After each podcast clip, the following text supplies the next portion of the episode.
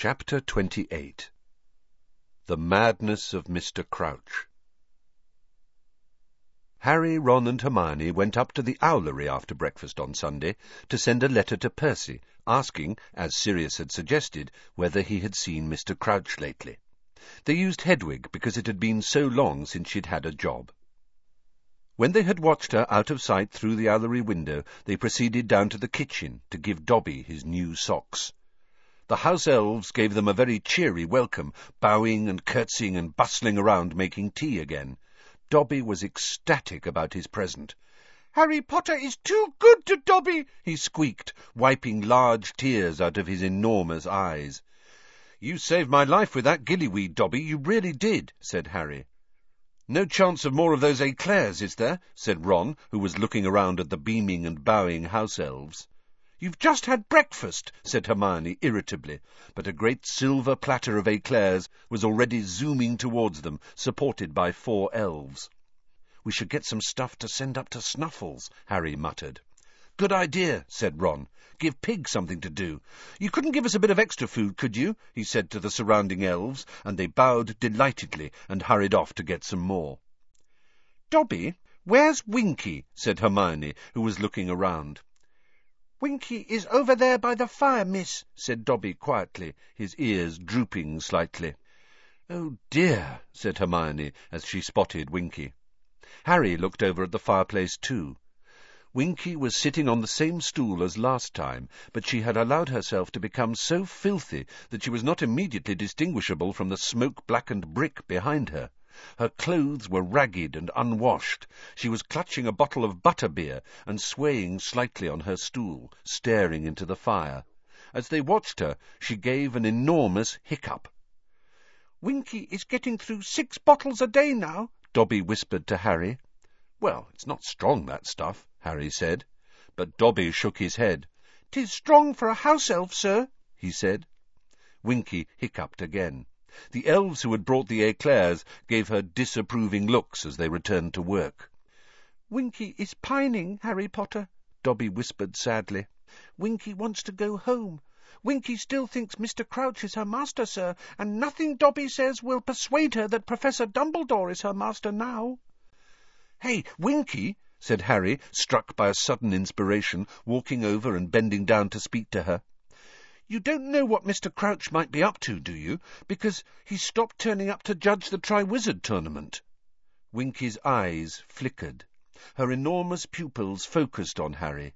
She swayed slightly again, and then said, Master is stopped coming. Yeah, said Harry. We haven't seen him since the first task. The Daily Prophet's saying he's ill. Winky swayed some more, staring blurrily at Harry. Master ill. Her bottom lip began to tremble. But we're not sure if that's true, said Hermione quickly. Master is needing his Winky, whimpered the elf. Master cannot manage all by himself. Other people manage to do their own housework, you know, Winky, said Hermione severely. Winky is not only doing housework for Mr. Crouch, Winky squeaked indignantly, swaying worse than ever, and slopping butterbeer down her already heavily stained blouse. Master is trusting Winky with the most important, the most secret. What? said Harry. But Winky shook her head very hard, spilling more butterbeer down herself.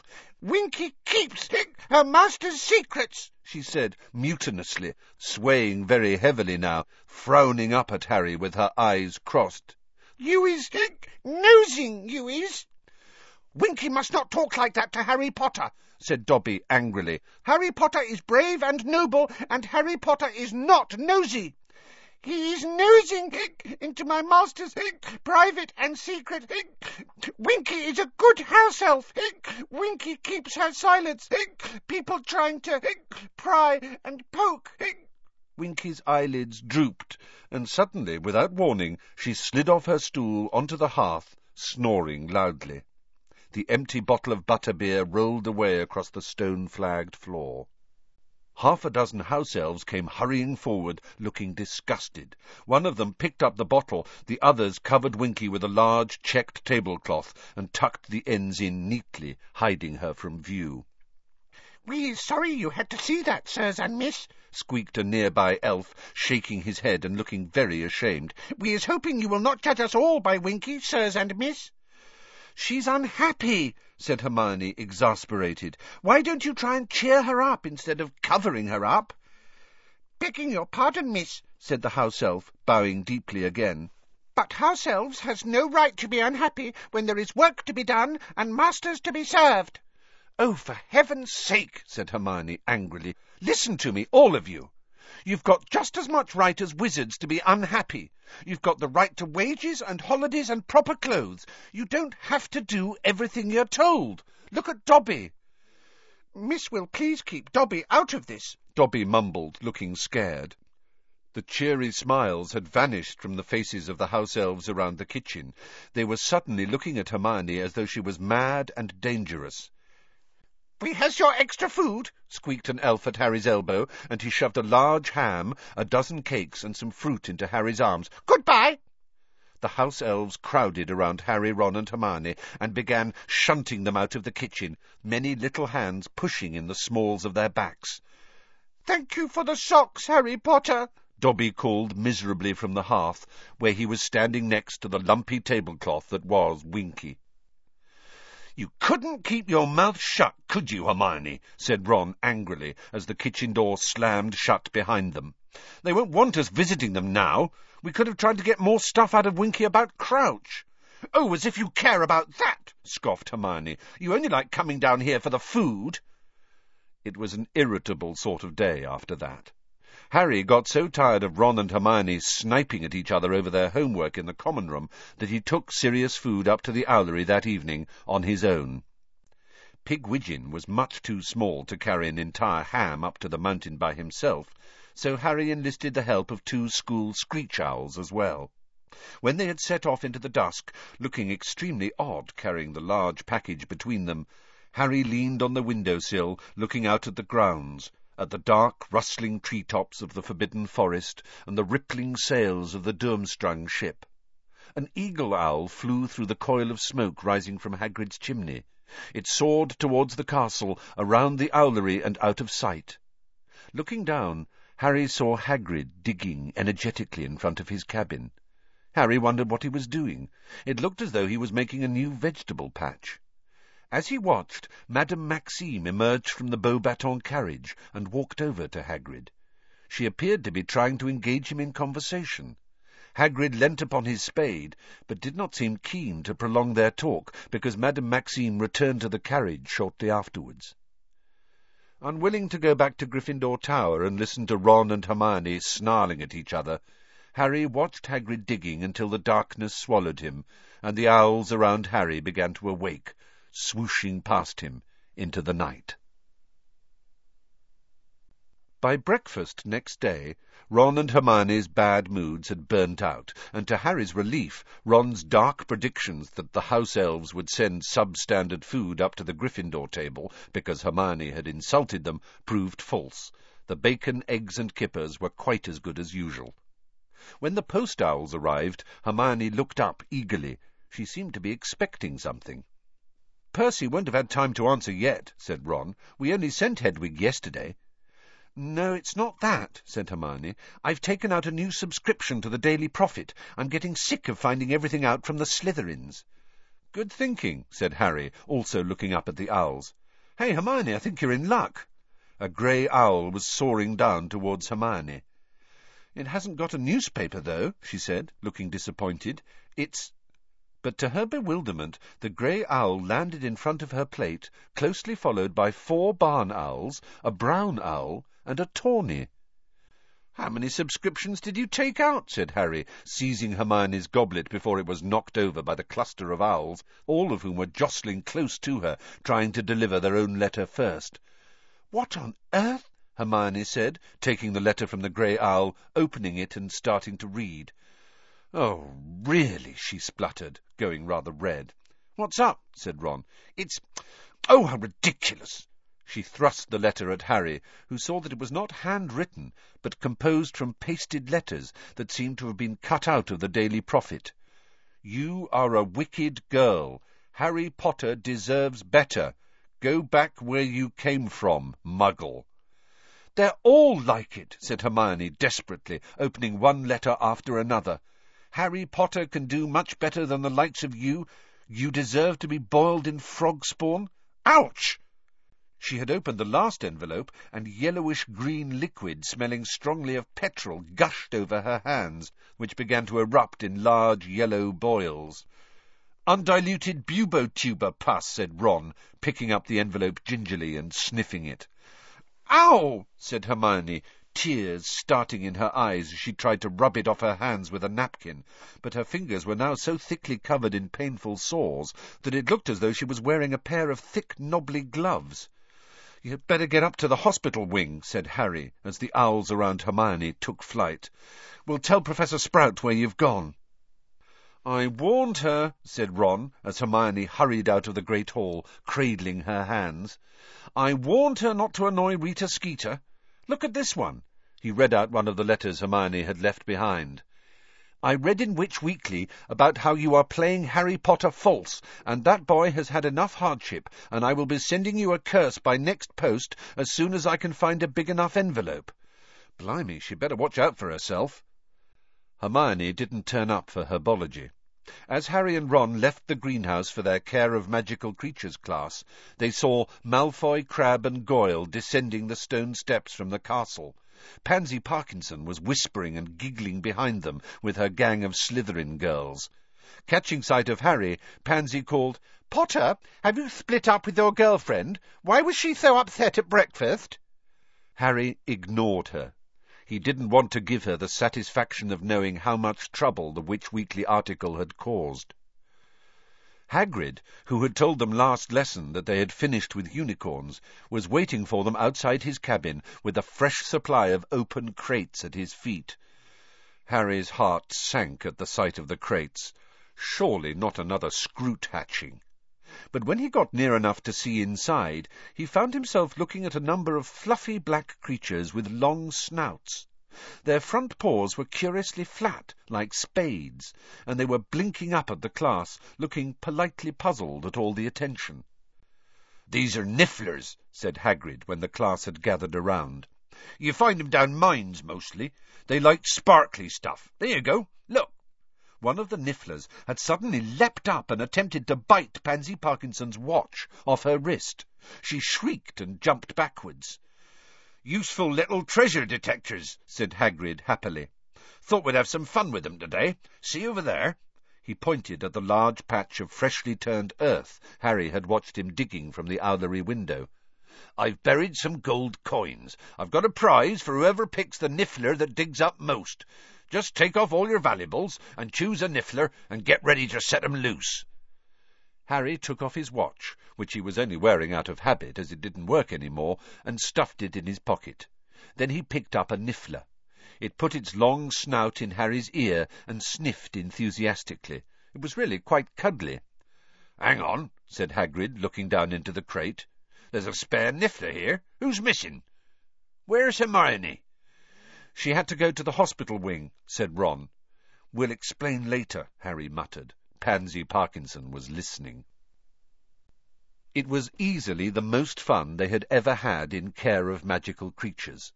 The nifflers dived in and out of the patch of earth as though it was water, each scurrying back to the student who had released it and spitting gold into their hands. Ron's was particularly efficient. It had soon filled his lap with coins. Can you buy these as pets, Hagrid? he asked excitedly as his niffler dived back into the soil, splattering his robes. Your mum wouldn't be happy, Ron, said Hagrid, grinning. They wreck houses, nifflers. I reckon they've nearly got the lot now, he added, pacing around the patch of earth while the nifflers continued to dive. I only buried a hundred coins. Oh, there you are, Hermione. Hermione was walking towards them across the lawn. Her hands were heavily bandaged, and she looked miserable. Pansy Parkinson was watching her beadily. Well, let's check how you've done, said Hagrid. Count your coins, and there's no point trying to steal any, Goyle, he added. His beetle-black eyes narrowed. It's leprechaun gold. Vanishes after a few hours. Goyle emptied his pockets, looking extremely sulky. It turned out that Ron's niffler had been most successful, so Hagrid gave him an enormous slab of Honeyduke's chocolate for a prize. The bell rang across the grounds for lunch. The rest of the class set off back to the castle, but Harry, Ron and Hermione stayed behind to help Hagrid put the nifflers back in their boxes. Harry noticed Madame Maxime watching them out of her carriage window. "What you done to your hands, Hermione?" said Hagrid, looking concerned. Hermione told him about the hate mail she had received that morning, and the envelope full of bubotuber pus. Ah, don't worry, said Hagrid gently, looking down at her. I got some of those letters and all, after Rita Skeeter wrote about my mum. You're a monster, and you should be put down. Your mother killed innocent people, and if you had any decency, you'd jump in a lake. No, said Hermione, looking shocked.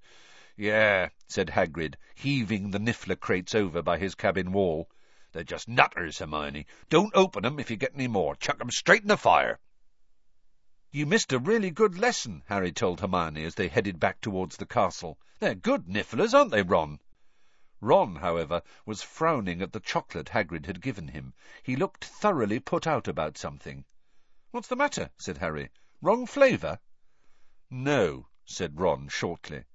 Why didn't you tell me about the gold? What gold? said Harry. The gold I gave you at the Quidditch World Cup, said Ron. The leprechaun gold I gave you for my omnioculars, in the top box. Why didn't you tell me it disappeared? Harry had to think for a moment before he realized what Ron was talking about. Oh, he said, the memory coming back to him at last. I dunno. I never noticed it had gone. I was more worried about my wand, wasn't I? They climbed the steps into the entrance hall and went into the great hall for lunch. Must be nice, Ron said abruptly, when they had sat down and started serving themselves roast beef and Yorkshire puddings. To have so much money you don't notice if a pocketful of galleons goes missing. Listen, I had other stuff on my mind that night, said Harry impatiently. We all did, remember? I didn't know leprechaun gold vanishes, Ron muttered. I thought I was paying you back. You shouldn't have given me that Chudley Cannon hat for Christmas. Forget it, all right? said Harry. Ron speared a roast potato on the end of his fork, glaring at it. Then he said, I hate being poor. Harry and Hermione looked at each other. Neither of them really knew what to say. It's rubbish, said Ron, still glaring down at his potato. I don't blame Fred and George for trying to make some extra money. Wish I could. Wish I had a niffler. Well, we know what to get you next Christmas, said Hermione brightly. Then, when Ron continued to look gloomy, she said, Come on, Ron, it could be worse. At least your fingers aren't full of pus. Hermione was having a lot of difficulty managing her knife and fork. Her fingers were so stiff and swollen. I hate that Skeeter woman, she burst out savagely. I'll get her back for this if it's the last thing I do. Hate mail continued to arrive for Hermione over the following week, and although she followed Hagrid's advice and stopped opening it, several of her ill-wishers sent howlers, which exploded at the Gryffindor table and shrieked insults at her for the whole hall to hear. Even those people who didn't read Witch Weekly knew all about the supposed Harry, Krum, Hermione triangle now. Harry was getting sick of telling people that Hermione wasn't his girlfriend. It'll die down, though, he told Hermione. If we just ignore it. People got bored with that stuff she wrote about me last time.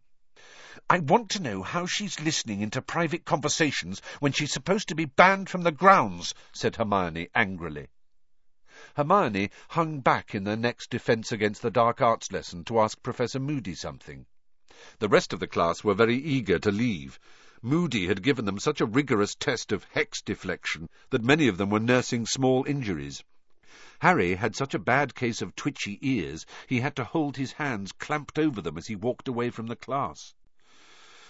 Well, Rita's definitely not using an invisibility cloak, Hermione panted five minutes later, catching up with Harry and Ron in the entrance hall and pulling Harry's hand away from one of his wiggling ears so that he could hear. Moody says he didn't see her anywhere near the judge's table at the second task, or anywhere near the lake. Hermione, is there any point telling you to drop this? said Ron. No, said Hermione stubbornly. I want to know how she heard me talking to Victor, and how she found out about Hagrid's mum. Maybe she had you bugged, said Harry. Bugged? said Ron blankly. What, put fleas on her or something? Harry started explaining about hidden microphones and recording equipment. Ron was fascinated, but Hermione interrupted them. Aren't you two ever going to read Hogwarts a history? What's the point? said Ron. You know it off by heart. We can just ask you. All those substitutes for magic muggles use, electricity and computers and radar and all those things, they all go haywire around Hogwarts. There's too much magic in the air. No, Rita's using magic to eavesdrop. She must be. If I could just find out what it is. Ooh, if it's illegal, I'll have her. Haven't we got enough to worry about? Ron asked her. Do we have to start a vendetta against Rita Skeeter as well? I'm not asking you to help, Hermione snapped. I'll do it on my own. She marched back up the marble staircase without a backward glance. Harry was quite sure she was going to the library. What's the betting she comes back with a box of I Hate Rita Skeeter badges, said Ron. Hermione, however, did not ask Harry and Ron to help her pursue vengeance against Rita Skeeter for which they were both grateful, because their workload was mounting ever higher in the run-up to the Easter holidays. Harry frankly marvelled at the fact that Hermione could research magical methods of eavesdropping as well as everything else they had to do. He was working flat out just to get through all their homework, though he made a point of sending regular food packages up to the cave in the mountain for Sirius. After last summer, he had not forgotten what it felt like to be continually hungry. He enclosed notes to Sirius, telling him that nothing out of the ordinary had happened, and that they were still waiting for an answer from Percy. Hedwig didn't return until the end of the Easter holidays. Percy's letter was enclosed in a package of Easter eggs that Mrs. Weasley had sent. Both Harry's and Ron's were the size of dragon eggs and full of homemade toffee. Hermione's, however, was smaller than a chicken's egg. Her face fell when she saw it. Your mum doesn't read Witch Weekly by any chance, does she, Ron? she asked quietly. Yeah, said Ron, whose mouth was full of toffee. Gets it for the recipes. Hermione looked sadly at her tiny egg. Don't you want to see what Percy's written? Harry asked her hastily. Percy's letter was short and irritable. As I am constantly telling the Daily Prophet, Mr. Crouch is taking a well-deserved break. He is sending in regular owls with instructions. No, I haven't actually seen him, but I think I can be trusted to know my own superior's handwriting. I have quite enough to do at the moment without trying to quash these ridiculous rumours. Please don't bother me again unless it's something important. Happy Easter. The start of the summer term would normally have meant that Harry was training hard for the last Quidditch match of the season. This year, however, it was the third and final task in the Triwizard tournament for which he needed to prepare, but he still didn't know what he would have to do. Finally, in the last week of May, Professor McGonagall held him back in Transfiguration. You are to go down to the Quidditch pitch tonight at nine o'clock, Potter, she told him. Mr. Bagman will be there to tell the champions about the third task. So at half past eight that night, Harry left Ron and Hermione in Gryffindor Tower and went downstairs. As he crossed the entrance hall, Cedric came up from the Hufflepuff common room. What do you reckon it's going to be? he asked Harry as they went together down the stone steps out into the cloudy night. Fleur keeps going on about underground tunnels. She reckons we've got to find treasure.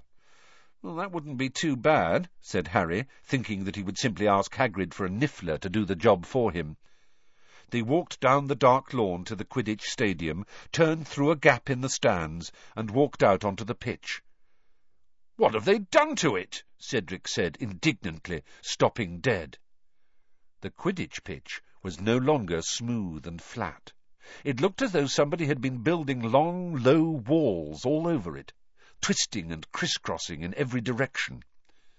"The hedges," said Harry, bending to examine the nearest one. "Hello there!" called a cheery voice. Ludo Bagman was standing in the middle of the pitch with Krum and Fleur. Harry and Cedric made their way towards them, climbing over the hedges. Fleur beamed at Harry as he came nearer. Her attitude to him had changed completely since he had pulled her sister out of the lake. Well, what do you think? said Bagman happily, as Harry and Cedric climbed over the last hedge. Growing nicely, aren't they? Give them a month, and Hagrid'll have them twenty foot high. Don't worry, he added, grinning, spotting the less than happy expressions on Harry and Cedric's faces. You'll have your Quidditch pitch back to normal once the task is over. Now, I imagine you can guess what we're making here. No one spoke for a moment. Then, Maze, grunted Krum. That's right, said Bagman. A maze. The third task's really very straightforward. The Triwizard Cup will be placed in the centre of the maze. The first champion to touch it will receive full marks. We simply have to get through the maze, said Fleur. There will be obstacles, said Bagman happily, bouncing on the balls of his feet. Hagrid is providing a number of creatures. Uh, then there will be spells that must be broken, all that sort of thing, you know. Now, the champions who are leading on points will get a head start into the maze. Bagman grinned at Harry and Cedric. Then Mr. Krum will enter, then Miss Delacour. But you'll all be in with a fighting chance, depending on how well you get past the obstacles. Should be fun, eh? Harry, who knew only too well the kind of creatures that Hagrid was likely to provide for an event like this, thought it was unlikely to be any fun at all. However, he nodded politely like the other champions.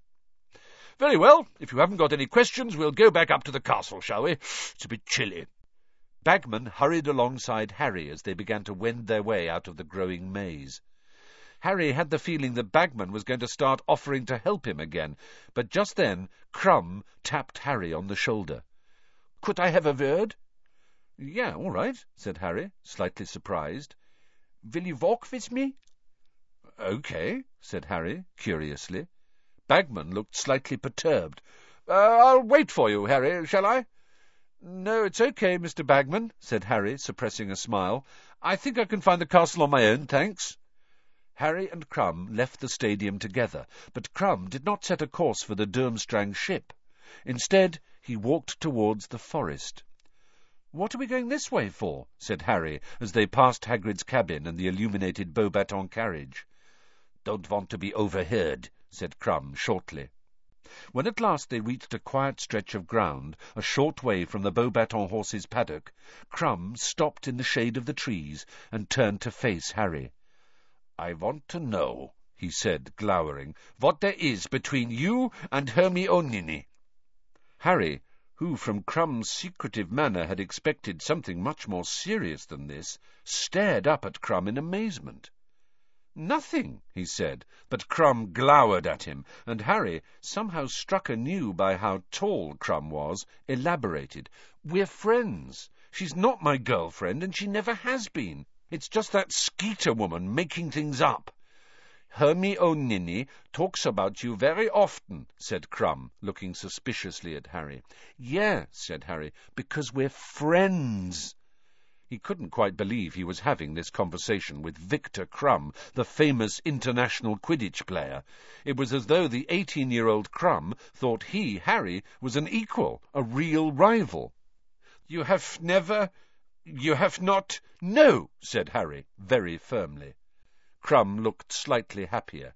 He stared at Harry for a few seconds, then said, You fly very well. I was watching at the first task. Thanks, said Harry, grinning broadly, and suddenly feeling much taller himself. I saw you at the Quidditch World Cup. The Wronski Feint. You really... But something moved behind Krum in the trees, and Harry, who had some experience of the sort of thing that lurked in the forest, instinctively grabbed Krum's arm and pulled him around. What is it? Harry shook his head, staring at the place where he'd seen movement. He slipped his hand inside his robes, reaching for his wand. Next moment, a man had staggered out from behind a tall oak. For a moment, Harry didn't recognize him. Then he realized it was Mr. Crouch. He looked as though he had been travelling for days. The knees of his robes were ripped and bloody, his face scratched. He was unshaven and grey with exhaustion. His neat hair and moustache were both in need of a wash and a trim. His strange appearance, however, was nothing to the way he was behaving. Muttering and gesticulating, Mr. Crouch appeared to be talking to someone that he alone could see. He reminded Harry vividly of an old tramp he had seen once when out shopping with the Dursleys. That man, too, had been conversing wildly with thin air. Aunt Petunia had seized Dudley's hand and pulled him across the road to avoid him. Uncle Vernon had then treated the family to a long rant about what he would like to do with beggars and vagrants. Wasn't he a judge? said Krum, staring at Mr. Crouch. Isn't he with your ministry? Harry nodded, hesitated for a moment, then walked slowly towards Mr. Crouch, who did not look at him, but continued to talk to a nearby tree. And when you've done that, Weatherby, send an owl to Dumbledore confirming the number of Durmstrang students who will be attending the tournament. Karkaroff has just sent word there will be twelve. Mr. Crouch, said Harry cautiously. And then send another owl to Madame Maxime, because she might want to up the number of students she's bringing. Now Karkaroff's made it a round dozen. Do that, Weatherby, will you? Will you? Will? Mr. Crouch's eyes were bulging. He stood staring at the tree, muttering soundlessly at it. Then he staggered sideways and fell to his knees. Mr. Crouch, Harry said loudly, are you all right? Crouch's eyes were rolling in his head. Harry looked around at Krum, who had followed him into the trees and was looking down at Crouch in alarm. What is wrong with him? No idea, Harry muttered. Listen, you'd better go and get someone. Dumbledore! gasped Mr. Crouch. He reached out and seized a handful of Harry's robes, dragging him closer, though his eyes were staring over Harry's head. I need see Dumbledore. Okay, said Harry. If you get up, Mr. Crouch, we can go up to the... I've done stupid thing, Mr. Crouch breathed. He looked utterly mad. His eyes were rolling and bulging, and a trickle of spittle was sliding down his chin. Every word he spoke seemed to cost him a terrible effort. Must tell Dumbledore. Get up, Mr. Crouch, said Harry loudly and clearly. Get up! I'll take you to Dumbledore. Mr. Crouch's eyes rolled forwards onto Harry. Who, you? he whispered. I'm a student at the school, said Harry, looking around at Krum for some help, but Krum was hanging back, looking extremely nervous. You're not his, whispered Crouch, his mouth sagging. No, said Harry, without the faintest idea what Crouch was talking about. Dumbledore's. That's right, said Harry. Crouch was pulling him closer. Harry tried to loosen Crouch's grip on his robes, but it was too powerful. Warn Dumbledore. I'll get Dumbledore if you let go of me, said Harry. Just let go, Mr. Crouch, and I'll get him. Thank you, Weatherby. And when you have done that, I would like a cup of tea. My wife and son will be arriving shortly. We are attending a concert tonight with Mr. and Mrs. Fudge. Crouch was now talking fluently to a tree again, and seemed completely unaware that Harry was there, which surprised Harry so much he didn't notice that Crouch had released him. Yes, my son has recently gained twelve OWLs. Most satisfactory, yes, thank you, yes, very proud indeed. Now, if you could bring me that memo from the Andorran Minister for Magic, I think I will have time to draft a response. You stay here with him, Harry said to Krum. I'll get Dumbledore. I'll be quicker. I know where his office is. He is mad, said Krum doubtfully, staring down at Crouch, who was still gabbling to the tree, apparently convinced it was Percy. Just stay with him, said Harry, starting to get up. But his movement seemed to trigger another abrupt change in Mr. Crouch, who seized him hard around the knees and pulled Harry back to the ground. Don't leave me, he whispered, his eyes bulging again. I escaped. Must warn, must tell, see Dumbledore. My fault, all my fault. Bertha, dead, all my fault, my son, my fault. Tell Dumbledore, Harry Potter, the Dark Lord, stronger, Harry Potter. I'll get Dumbledore if you let me go, Mr. Crouch, said Harry. He looked furiously around at Krum. Help me, will you? Looking extremely apprehensive, Krum moved forward and squatted down next to Mr. Crouch. Just keep him here, said Harry, pulling himself free of Mr. Crouch. I'll be back with Dumbledore. Hurry, won't you? Krum called after him as Harry sprinted away from the forest and up through the dark grounds. They were deserted. Bagman, Cedric, and Fleur had disappeared. Harry tore up the stone steps, through the oak front doors, and off up the marble staircase towards the second floor. Five minutes later, he was hurtling towards a stone gargoyle standing halfway along an empty corridor. Sh sherbet lemon, he panted at it. This was the password to the hidden staircase to Dumbledore's office, or at least it had been two years ago. The password had evidently changed, however, for the stone gargoyle did not spring to life and jump aside, but stood frozen, glaring at Harry malevolently. Move! Harry shouted at it. Come on! But nothing at Hogwarts had ever moved just because he shouted at it. He knew it was no good. He looked up and down the dark corridor. Perhaps Dumbledore was in the staff room. He started running as fast as he could towards the staircase. Potter! Harry skidded to a halt and looked around. Snape had just emerged from the hidden staircase behind the stone gargoyle. The wall was sliding shut behind him, even as he beckoned Harry back towards him. What are you doing here, Potter? I need to see Professor Dumbledore, said Harry, running back up the corridor and skidding to a standstill in front of Snape instead. It's Mr. Crouch. He's just turned up. He's in the forest. He's asking... What is this rubbish? said Snape, his black eyes glittering. What are you talking about? Mr. Crouch, Harry shouted, from the Ministry. He's ill or something. He's in the forest. He wants to see Dumbledore. Just give me the password up to... The headmaster is busy, Potter, said Snape, his thin mouth curling into an unpleasant smile.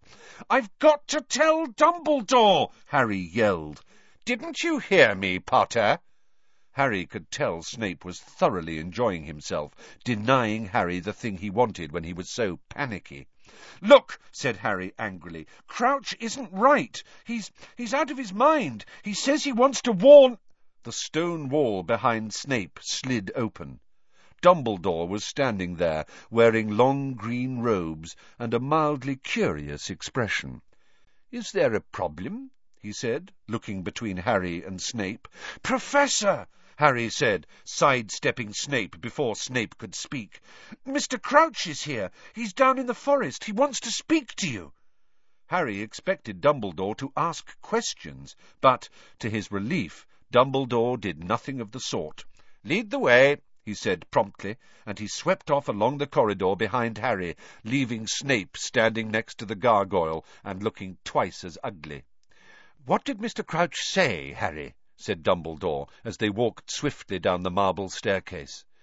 Said he wants to warn you. Said he's done something terrible. He mentioned his son, and Bertha Jorkins, and, and Voldemort, something about Voldemort getting stronger. Indeed, said Dumbledore, and he quickened his pace as they hurried out into the pitch darkness. He's not acting normally, Harry said, hurrying along beside Dumbledore. He doesn't seem to know where he is. He keeps talking like he thinks Percy Weasley's there, and then he changes and says he needs to see you. I left him with Victor Krum. You did? said Dumbledore sharply, and he began to take longer strides still, so that Harry was running to keep up. Do you know if anybody else saw Mr. Crouch? No, said Harry. Krum and I were talking. Mr. Bagman had just finished telling us about the third task. We stayed behind, and then we saw Mr. Crouch coming out of the forest. Where are they? said Dumbledore, as the Beauxbatons carriage emerged from the darkness. Over here, said Harry, moving in front of Dumbledore, leading the way through the trees. He couldn't hear Crouch's voice any more, but he knew where he was going. It hadn't been much past the Beauxbatons carriage. Somewhere around here. Victor? Harry shouted. No one answered. They were here, Harry said to Dumbledore. They were definitely somewhere around here. Lumos, Dumbledore said, lighting his wand and holding it up. Its narrow beam travelled from black trunk to black trunk, illuminating the ground. And then it fell upon a pair of feet. Harry and Dumbledore hurried forwards. Krum was sprawled on the forest floor. He seemed to be unconscious. There was no sign at all of Mr. Crouch. Dumbledore bent over Krum and gently lifted one of his eyelids. Stunned, he said softly. His half-moon glasses glittered in the wand-light as he peered around at the surrounding trees. "Should I go and get someone?" said Harry. "Madam Pomfrey?" "No," said Dumbledore swiftly. "Stay here." He raised his wand into the air and pointed it in the direction of Hagrid's cabin. Harry saw something silvery dart out of it and streak away through the trees like a ghostly bird. Then Dumbledore bent over Krum again, pointed his wand at him, and muttered, Enervate! Krum opened his eyes. He looked dazed. When he saw Dumbledore, he tried to sit up, but Dumbledore put a hand on his shoulder and made him lie still. He attacked me, Krum muttered, putting a hand up to his head. The old madman attacked me. I was looking around to see where Potter had gone, and he attacked me from behind. Lie still for a moment, Dumbledore said. The sound of thunderous footfalls reached them, and Hagrid came panting into sight with Fang at his heels. He was carrying his crossbow. "Professor Dumbledore!" he said, his eyes widening. "Harry! What the—" "Hagrid, I need you to fetch Professor Karkaroff," said Dumbledore. "His student has been attacked. When you've done that, kindly alert Professor Moody." "No need, Dumbledore," said a wheezy growl. "I'm here." Moody was limping towards them, leaning on his staff, his wand lit. "Damn leg!" he said furiously. "Would have been here quicker.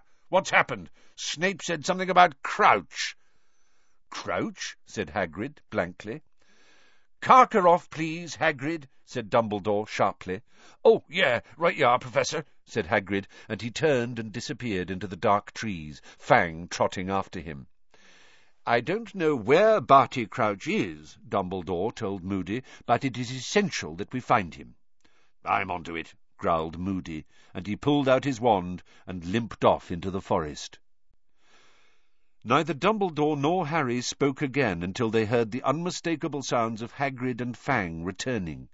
Karkaroff was hurrying along behind them. He was wearing his sleek silver furs, and he looked pale and agitated. "What is this?" he cried, when he saw Krum on the ground and Dumbledore and Harry beside him. "What's going on?" "I was attacked," said Krum, sitting up now and rubbing his head. "Mr. Crouch, or whatever his name." "Crouch attacked you? Crouch attacked you? The Triwizard Judge?" "Igor," Dumbledore began, but Karkaroff had drawn himself up, clutching his furs around him, looking livid. "Treachery!" He bellowed, pointing at Dumbledore. "It is a plot! You and your Ministry of Magic have lured me here under false pretenses, Dumbledore. This is not an equal competition. First, you sneak Potter into the tournament, though he is underage. Now, one of your Ministry friends attempts to put my champion out of action. I smell double-dealing and corruption in this whole affair, and you, Dumbledore, you, with your talk of closer international wizarding links, of rebuilding old ties, of forgetting old differences, here's what I think of you!" Karkaroff spat onto the ground at Dumbledore's feet. In one swift movement, Hagrid seized the front of Karkaroff's furs, lifted him into the air, and slammed him against a nearby tree. "Apologize!" Hagrid snarled, as Karkaroff gasped for breath, Hagrid's massive fist at his throat, his feet dangling in mid-air. "Hagrid, no!" Dumbledore shouted, his eyes flashing. Hagrid removed the hand pinning Karkaroff to the tree, and Karkaroff slid all the way down the trunk and slumped in a huddle at its roots. A few twigs and leaves showered down upon his head. "Kindly escort Harry back up to the castle, Hagrid," said Dumbledore sharply. Breathing heavily, Hagrid gave Karkaroff a glowering look. "Maybe I'd better stay here, Headmaster." "You will take Harry back to school, Hagrid." Dumbledore repeated firmly. Take him right up to Gryffindor Tower. And, Harry, I want you to stay there. Anything you might want to do, any owls you might want to send, they can wait until morning. Do you understand me? Uh, yes, said Harry, staring at him. How had Dumbledore known that at that very moment he had been thinking about sending Pigwidgeon straight to Sirius to tell him what had happened? I'll leave Fang with you, headmaster, Hagrid said, still staring menacingly at Karkaroff, who was still sprawled at the foot of the tree, tangled in furs and tree roots. Stay, Fang! Come on, Harry. They marched in silence past the Beauxbatons carriage and up towards the castle. How dare he! Hagrid growled as they strode past the lake. How dare he accuse Dumbledore? Like Dumbledore do anything like that? Like Dumbledore wanted you in the tournament in the first place? Worried? I don't know when I've seen Dumbledore more worried than he's been lately. And you, Hagrid suddenly said angrily to Harry, who looked up at him, taken aback. What were you doing, wandering off with Ruddy Krum? He's from Durmstrang, Harry. Could have jinxed you right there, couldn't he? Hasn't Moody taught you nothing? Imagine letting him lure you off on your own. Krum's all right, said Harry, as they climbed the steps into the entrance hall. He wasn't trying to jinx me. He just wanted to talk to me about Hermione. I'll be having a few words with her and all, said Hagrid grimly, stomping up the stairs. The less you lot have to do with these foreigners, the happier you'll be. You can't trust any of them. You were getting on all right with Madame Maxime, Harry said, annoyed. Don't you talk to me about her, said Hagrid, and he looked quite frightening for a moment. I've got her number now. Trying to get back in me good books, trying to get me to tell her what's coming in the third task. Ha! You can't trust any of 'em. Hagrid was in such a bad mood, Harry was quite glad to say good-bye to him in front of the fat lady. He clambered through the portrait hole into the common room and hurried straight for the corner where Ron and Hermione were sitting, to tell them what had happened.